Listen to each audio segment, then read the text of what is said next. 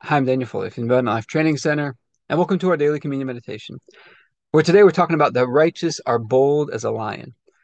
In Proverbs 28:1, it says, "The wicked flee even though nobody is pursuing, but the righteous are bold as a lion."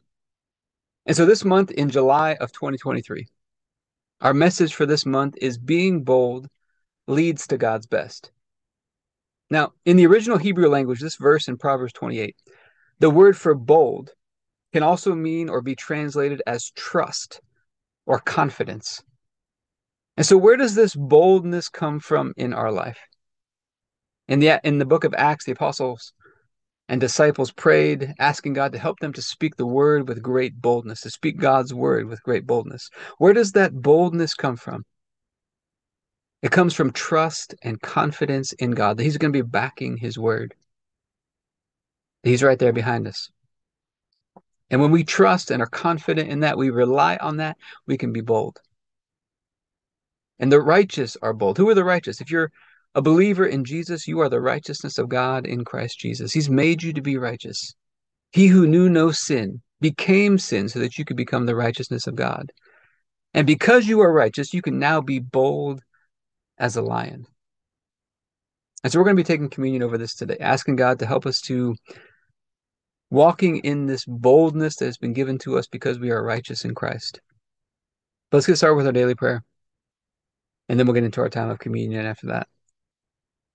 Heavenly Father, I pray for everybody who's watching or listening, their families, their friends, everybody connected to them, and all of our church and governmental leaders. And I thank you for releasing us from darkness and transferring us into the light, into the kingdom of your dear Son. I thank you for your purpose and grace given to us in Christ Jesus before time ever began. And that Jesus was struck down, he was smitten, bruised and pierced and crushed and destroyed. Also that you could be on our side, that you could be fighting for us. And I keep asking that you, the Father of glory, would give us the spirit of wisdom and revelation so that we would know you more and more. That the eyes of our hearts would be enlightened to know the hope to which you've called us, and the riches of your glorious inheritance that is in us, and the immeasurable greatness of your power to us who believe. The same power that you exercised in Christ when you raised him from the dead, and you seated him at your right hand in heavenly places, far above all rule and authority and power and dominion, and every name that is named, not only in this age, but also in the one to come. And you put all things under his feet and made him to be the head of the body, the fullness of him who fills all in all. And Father, I ask you to bless us and to make your face shine upon us. Let us find grace and favor in your eyes. Expand our borders and our territory. Expand our capacity to receive everything you've given us in Christ, and to let it flow through us so that we do good and are a blessing to people all over the world. Send us opportunities to do good and be a blessing today, and help us make the most of those opportunities. Keep your hand on us and help us do today what's right and best in your eyes, and do it with peace and joy and confidence in you. And we ask you to stretch out your hand to heal and do signs and wonders and keep us from evil and pain. Through the mighty name of Jesus. Amen. So Father, we're asking for your help today. Help us to walk in this boldness, as bold as a lion, because we've been made righteous in Christ. Help us to walk in this, Lord. And we thank you, on the night Jesus was betrayed, he took the bread and said, "This is my body, broken for you. Do this in remembrance of me." Father, you laid upon Jesus the punishment we deserved, and by his stripes we've been healed. He was crushed and destroyed by you, smitten by you, so that we could be right and holy and perfect in your sight, all through his one sacrifice.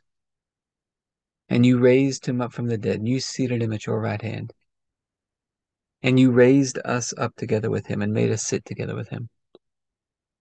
And we get this opportunity today to remember we've been made one with you. through the sacrifice of Jesus. And so I thank you for this bread and ask you to bless it in Jesus' name. Let's go and take our bread.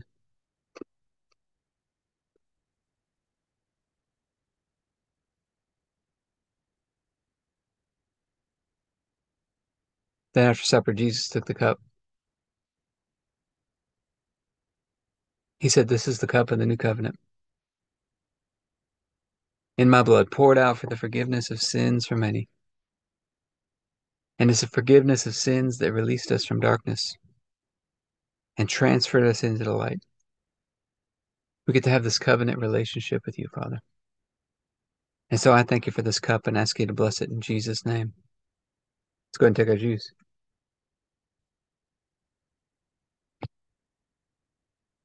All right, let's talk about some practical application into our health and fitness, because I think confidence, and one of the things I've learned about our health and fitness is when we get to a place of confidence in our workouts, in our nutrition, it's like it causes a surge of progress to the next level. Get into that place of trust and confidence that God's right there with you. He's working out with you. He's right there. He's your workout partner. But I hope this has been helpful for you today. If you'd like to be a part of what we're doing, you can go to the AbundantLifeTrainingCenter.com.